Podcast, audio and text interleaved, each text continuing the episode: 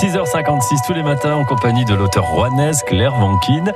Nous parlons ce matin d'une inscription sur une porte dans un village du Rouennais. Je crois que c'est un village de cœur pour vous. Qu'il est beau ce village de caractère, Saint-Anne-le-Châtel, au nord de notre département, pas très loin de Roanne, une petite quinzaine de kilomètres de Roanne. Bien sûr, je veux parler de Saint-Anne-le-Châtel, et je l'aime. Ben, c'est normal, c'est tout près de ces murs d'enceinte fortifiés que je vis depuis pouf, quelques décennies. Allez, en arrivant, que voit-on ? Une montée d'escalier en pierre que surmonte un porche. Et là, une inscription bizarre. Porte de la Potterle, dite porte de la trahison. Y aurait-il une sale affaire là-dessous ?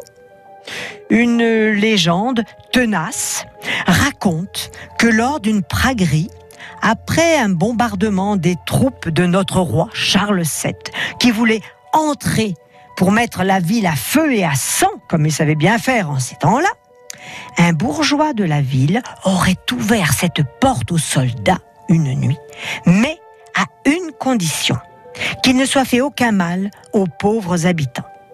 Ainsi fut fait. Les soldats s'emparèrent du village, obligèrent la garnison à se rendre, mais ne firent, paraît-il, aucun mal aux habitants.